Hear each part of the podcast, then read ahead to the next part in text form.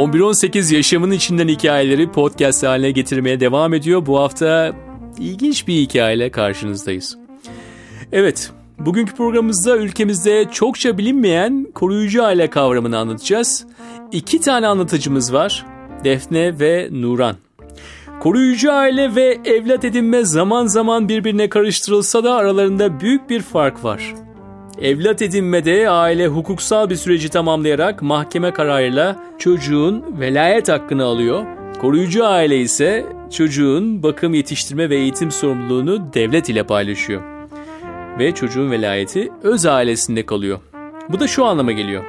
Çocuk koruyucu ailenin bir üyesi olarak bazen senelerce aile bünyesinde büyüyor ama gün gelir şartlarda yerine getirilirse biyolojik aile hazır olduğunda çocuğu geri alabiliyor. Evet, Nuran iki biyolojik çocuk sahibi bir çocuk bir çocuktur düşüncesiyle gönüllü anne olarak kuruma gidip gelmeye başlıyor. Yaklaşık bir yıl boyunca haftada bir gün çocuklarla ilgilendikten sonra kendisine gelen teklif üzerine koruyucu aile olmaya karar veriyor.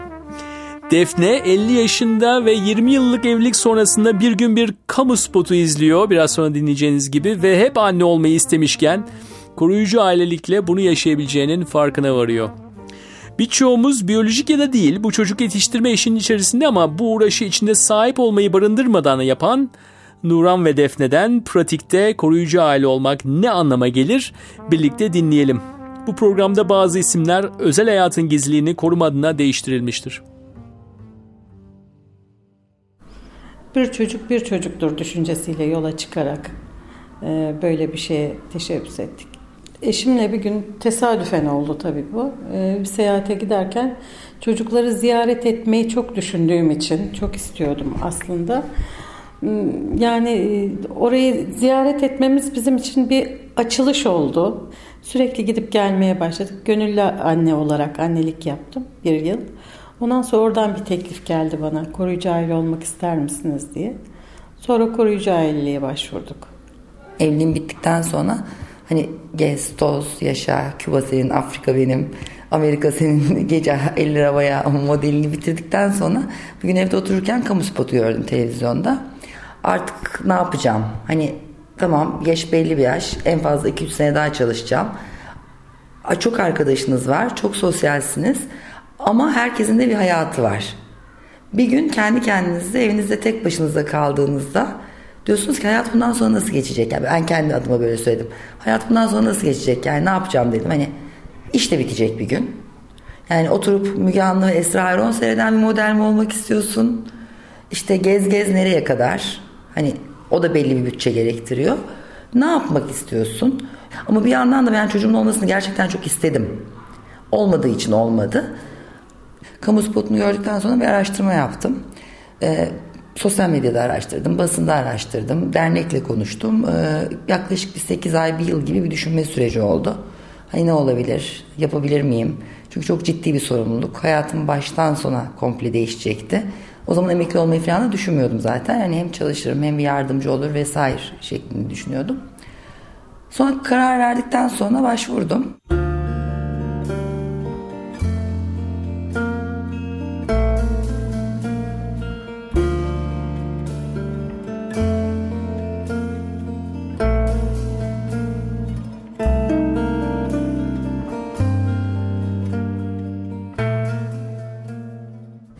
Beyoğlu'nda Rotary Çocuk Evi var. Oraya müracaatınızı yapıyorsunuz. Sağlık taramasından geçiyorsunuz. Ee, herhangi bir hani enfeksiyonel bir rahatsızlığınız var mı? Akciğer testi yapılıyor ayrıca. Ailedeki zaten e, tüm fertlere soruluyor yani bu işi onaylıyor musunuz diye. Benim iki tane biyolojik çocuğum var. Onlardan da onay alındı. O onay alındıktan sonra bu prosedürleri yerinize yerine getiriyorsunuz. Sonra onlar sizi arıyorlar. Gidiyorsunuz çocuğun özgeçmişiyle ilgili bir yazı okutuluyor size. Bir ya da iki çocuk size şey yapılıyor, yönlendiriliyor. Gidip görüyorsunuz ondan sonra.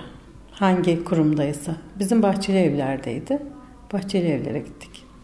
Ee, ilk gittiğimizde biz çok heyecanlıydık. Nasıl bir çocukla karşılaşacağız? Acaba çocuğu hani e, gerçi bütün çocukların sevilecek bir tarafı mutlaka var bulunuyor ama yine de bu heyecan oluyor yani insanda. Müdür hanımla birlikte gittik. E, diğer çocuklar yemeğe çıkmıştı. O tek başına oturuyordu e, bir köşede. Sonra e, dediler sana misafir geldi ona. Yanımıza geldi. Oturdu. Daha zaten görür görmez kanım kaynadı çocuğa. Ondan sonra e, eşim dedi ki senin dedi iki tane de ablan olacak dedi. Bizim ailemize katılmak ister misin? Bizimle birlikte yaşamak ister misin dedi. Hemen ikimizin ortasına girdi. Ellerimizden tuttu bizim. Yani o onayı aldık o anda. Ben çok duygulandım. Ee, öyle bir ani olmuştu ki yanımda bir tane kesme şeker vardı. Onu ikram ettim ona. Böyle o yani o anı hiç unutamıyorum. Aklımdan çıkmıyor. Ondan sonra da zaten e, bir, bir hafta on gün kadar e, gidip geldik sürekli. Hani o alışma aşamasında çocuklarımla beraber. Oraya giderken küçük bir halı götürüyorduk. Ağacın yanına seriyorduk o halımızı. Bir şeyler götürüyorduk yanımızda. Ona ikram ediyorduk. Geri kalanlarını da gidip arkadaşlarıyla paylaşıyordu. Hemen koşa koşa gidiyordu. Onlarla paylaşıyordu. Ee, böyle bir 10-15 gün bu süreç devam etti. Ondan sonra e, bağlantı kuruldu yani çocukla iletişim kuruldu aramızda. Ondan sonra tamam dediler artık alabilirsiniz. Ve çocuğu aldık evimize götürdük. Sanki böyle e, bir gelin alma gibi öyle e, güzel bir şey oldu ki yani biz eve getirirken o mutluluğu çocuğun gözlerinde görmek, bizim de mutlu olmamız yani anlatılacak gibi değil. Ee, ilk başvuru yapıyorsunuz işte. Formları evrakları götürüyorsunuz. Ondan sonra evinize ziyarete geliyorlar ve siz bir sıraya giriyorsunuz. Ee, ben biraz böyle hani daha yapışkan bir tip olduğum için sosyal hizmet uzmanını iki günde bir arayıp işte mesela 8. sıradayım bugün kaçıncı sıradayım? Yeşim Hanım bugün de 8. sıradasınız. 3 gün sonra tekrar arayıp bugün kaçıncı sıradayım? Ama bu bir süreç bekliyorsunuz. İşte 6 ay gibi bir bekleme sürecinden sonra hani ben cinsiyet belirtmemiştim. Kız ya da erkek benim için fark etmiyordu ama hani 6 yaşın üstü olmasın. 3 yaşında 6 olmasını istiyordum. Yani 3 yaşta 6 yaş arası istiyordum. 5,5 yaşında bir çocukla tanıştırıldım. Ee, gördüğüm zaman hani diğer koruyucu aileler gibi bu çocuğa aşık oldum, bu çocuk benim çocuğum olmalı demedim. Çok ciddi tereddütler yaşadım. Doğru bir karar mı? Acaba ben buna hazır mıyım? Doğru mu yapıyorum? Ama o kurumda geçirdiğiniz bir, bir haftalık bir süreç var. E, bütün günü onunla geçiriyorsunuz. O süreçte gerçekten bağlanma süreci oluyor. Bahçeli evlere gittim işte. E, dediler ki önce çocuğun dosyasını size anlatıyorlar. Bütün özelliklerini söylediler. Sonra çocuğu getirdiler. E, bir kere 5 yaşında bir çocuk gibi değildi. 3,5 yaşında bir çocuk gibiydi. Çok minikti, çok ürkekti. Çok korkaktı. E, çok çekingendi. E, ilk göz temasında bulunduk. Sonra bir yarım saat bir odada onunla oyun oynadık. Hani Lego Mego yaptık ama gerçekten çok ürkekti. İşte sabah 10'da gittim ben. 12'de öğlen yemeğini aldılar. Bir buçukta tekrar getirdiler. Dört buçukta tekrar aldılar. O süre zarfında bir odanın içinde bütün günü geçirdik. Hani benim için şöyle bir deneyimdi. Ee, bir çocukla, hiç tanımadığınız bir çocukla bir günü bir odanın içinde sıkılmadan geçirmek gerçekten önemli bir şey. Ee, bir de hani çocuğunuz yok, çocuk deneyim kendi adıma söylüyorum. Çocuk deneyiminiz yok. Lay lay lom eller havaya bir hayatınız olmuş bir anda bir çocukla bir odanın içine giriyorsunuz ve işte 6 saat 7 saat geçiriyorsunuz ve bunu gerçekten hiç sıkılmadan yapıyorsunuz. Saat 4.30 olduğunda aa ne çabuk 4.30 oldu ya Allah kahretsin diyorsunuz. Hani o çocuk artık sizin çocuğunuz zaten.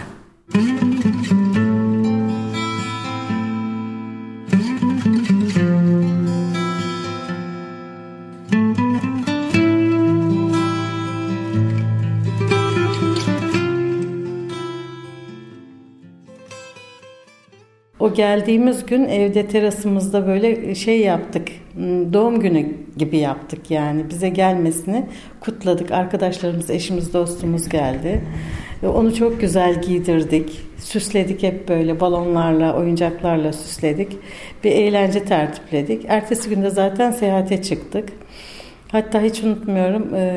Biz dedik tatile çıkmak istiyoruz. Yarın tatile gideceğiz dedik e, o tatilin ne olduğunu bilmiyordu. Birçok kavramları bilmiyordu açıkçası. Tatil beni döver mi dedi daha. Yani o, o, o lafı hiç unutamıyorum. Tatilin ne demek olduğunu bilmediği için tatil beni döver mi? Birçok şeyle yani e, yeni yeni tanıştı. E, yolda giderken bile yani e, araba geldiği zaman arabadan kaçmasını bilmiyordu. Yani kenara acaba beni ezer mi diye yani öyle bir düşünce yoktu yani kafasında. Paranın ne olduğunu bilmiyordu, pazarın ne olduğunu bilmiyordu. İlkin elinden tuttum birlikte pazara gittik mesela. Onun ne olduğunu bilmiyordu. Eve geldiğinde burası saray mı diye sordu mesela. Evimize geldiğimizde. Ablalarına bir zaman çok kıskandı.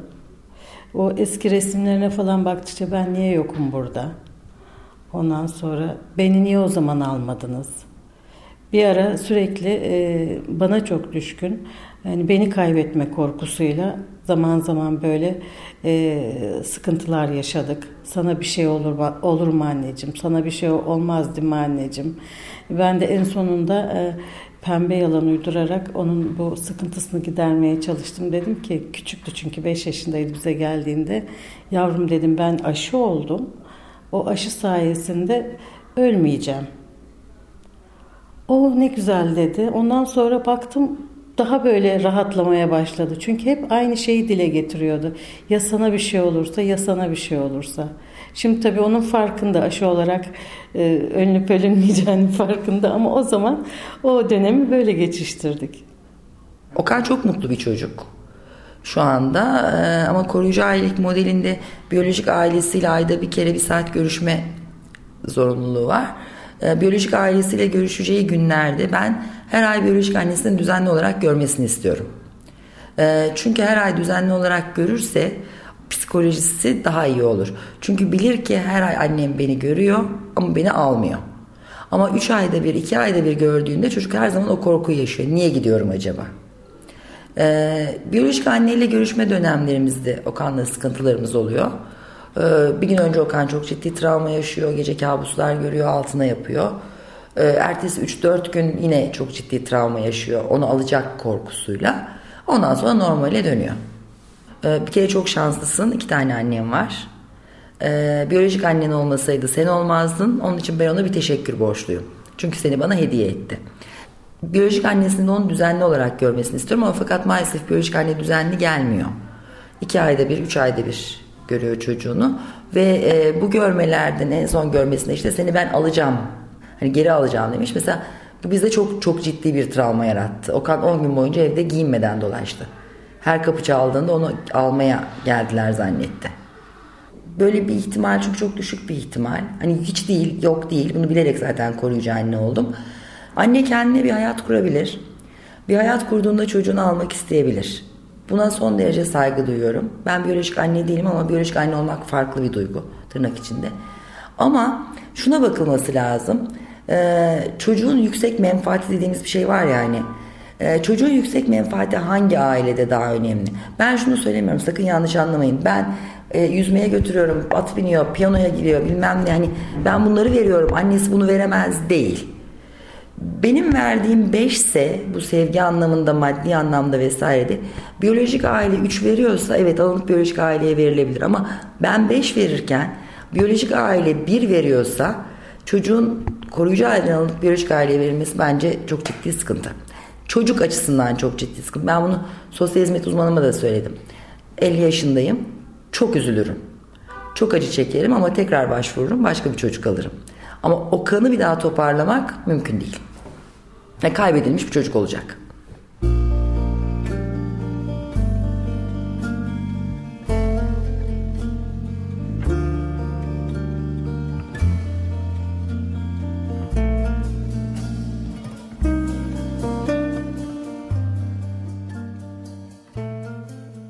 Dikkat eksikliği, hiperaktivite genelde bu tür çocuklarda birçoğunda var yani.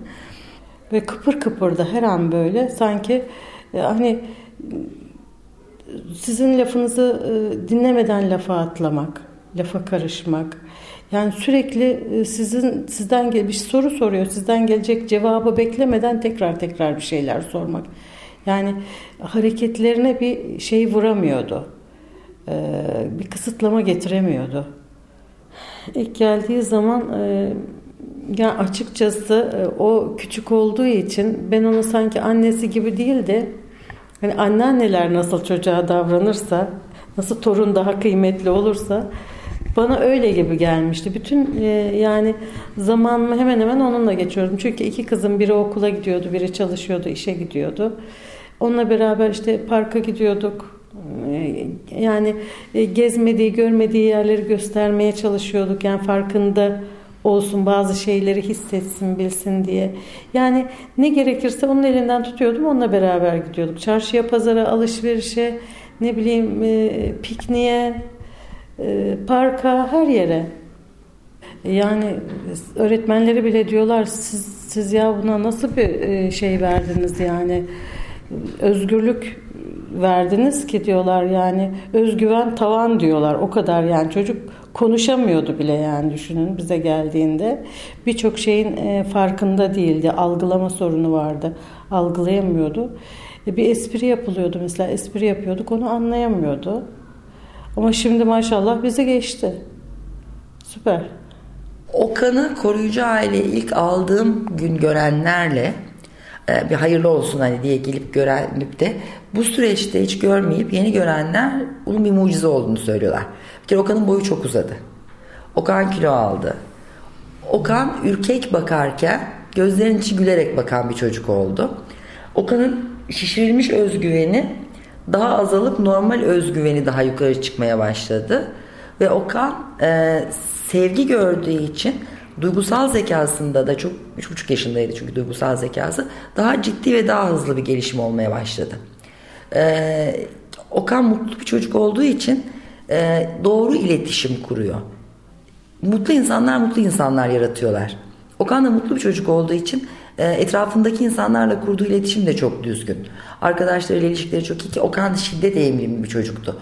O noktadan buraya geldik. Okan ilk geldiğinde yastıklara vuruyordu. Sürekli döveceğim, kıracağım, öldüreceğim vesaire yaparken mesela ben ona hiçbir zaman silahla oynayamayacağını söyledim. Yani o mesela şiddet eğilimi daha azaldı. Daha güvenli oldu. Kendine de güveni daha fazla arttı. Tabii bana da güveni arttı. Yani ilk zamanlar en ufak bir olayda ha beni bırakacaksın değil mi diyordu. Şimdi onu bırakmayacağımı biliyor. İnanılmaz akıllı fakat duygusal zekasının az olduğunu o da biliyor. Yani o da farkında. Mesela bunu çok güzel kullanıyor. O kadar insanları çok güzel kullanıyor. Yani herkes bütün mesela benim bütün ailemi parmağında oynatıyor. Anneannesini, dedesini herkes parmağında oynatıyor. Bütün kuzenlerimi. İnanılmaz çıkarlarını bilen bir çocuk. Yani mesela siz ona çok iyi bir hediye getirdiyseniz en sevdiği abisi siz oluyorsunuz. Dünyada sizden başka hiç kimseyi sevmiyor.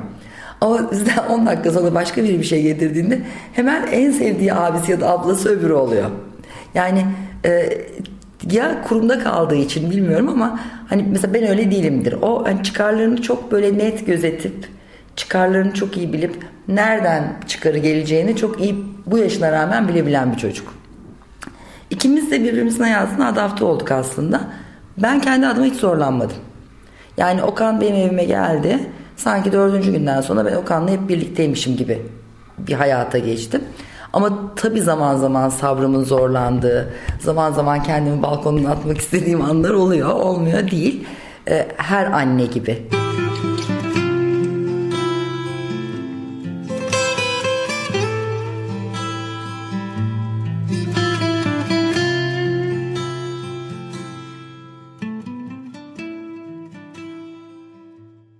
Birçok e, daha çocuk var, kurum bakımında çocuk var. Bunlar da faydalansın. Çünkü biz çocuklarımızdaki bu değişikliği fark ediyoruz, hissediyoruz. Niçin onlar faydalanmasın? Onlar da yani e, çünkü kurum bakımındaki çocukların kurumundan ayrıldıktan sonra neler yaşadıklarını tahmin edebilirsiniz yani. Sudan çıkmış balığa benziyorlar. Ondan sonra hayata tutunabilmek için çocukların bizim çocuğumuzun düşün, düşünün 5 yaşındaki mücadelesi onların 18 yaşından sonra başlıyor yani. Birçoğu farkındalıklarını anlamaya çalışmak. Hayata bir sıfır yenik başlıyorlar. Ama bizimkiler hani diyelim ki aldığımızdan itibaren bizle beraber yoğruluyorlar. O farkındalığın daha önce farkına varıyorlar. Bir çocuğun hayatına dokunuyorsunuz, bir çocuğun hayatını değiştiriyorsunuz. İlk Okan'ın annesi Okan'ı geri alacağını söylediği zaman e, kendine bir sevgili bulduğunu, hayatını düzelteceğini ve evleneceğini söyleyip Okan'ı geri alacağını söylediği zaman İnanılmaz acı çektim. Sonra dedim ki bir gün fazla geçirirsem, bu çocuğa bir gün bir şey katarsam bu bile kardır. Dünyanın en hırslı kadınıyken dünyanın en mülayim kadını oldum. Her şeye böyle aa asla olmaz falan derken her şey benim için artık olabilir. Yani şey diyorum ben anne olduktan sonra insan oldum. Yani hoşgörüm, sabrım o kadar arttı ki o kadar üst düzeye geldi ki bunların hiçbiri yoktu. Bir çocuğun sizin ya okuldan çıkıp koy, boş bir boyunuzu atlayıp anneciğim seni bugün çok özledim demesi dünyanın bütün her şeyine bedel. Ve yani e, dün değil evvelsi gün bir olay yaşadık. Odasında işte kendi serbest zamanı böyle yapıyor. Ne oldu oğlum dedim koştum bir şey oldu diye. Anneciğim dedi çok mutluyum. Neden dedim. Hiç kimse beni hayatımda bu kadar çok sevmemişti dedi. Şimdi bu söz benim hayatımdaki 10 yıla bedel. Yani bir çocuğa 6 yaşındaki bir çocuğa çocuğa bunu hissettirebiliyorsanız bu sevgiyi verebiliyorsanız bu hakikaten insanın ömründeki çok çok çok çok şeye bedel. Yani kariyere de bedel, paraya da bedel, her şeye bedel. Nuran ve Defne cesur ve dirayetli iki kadın. Çocukların dönüşümü için verdikleri mücadeleyi öyle fazla mübalağaya kaçmadan kendilerine has bir doğallıkla yapıyorlar ve bize de öyle anlattılar. Türkiye'de toplamda 4000'e yakın koruyucu aile ve 5000'e yakında koruyucu ailede büyüyen çocuk var ama daha 10 binin üzerinde çocuk yurtlarda ve bu statüden faydalanabilecek konumda. 11.18'den bu haftalık bu kadar. Ben Onur Ak. Bu programda emeği geçenler editörümüz Enes Kudu, sanat direktörümüz Melih Karaoğlu, halkla ilişkilerde Emre Sarı, stüdyo kolektiften Dinçer Demirci ve 11.18 yayın direktörümüz Berna Karhaman. Gelecek hafta bambaşka hikayelerle buluşmak üzere.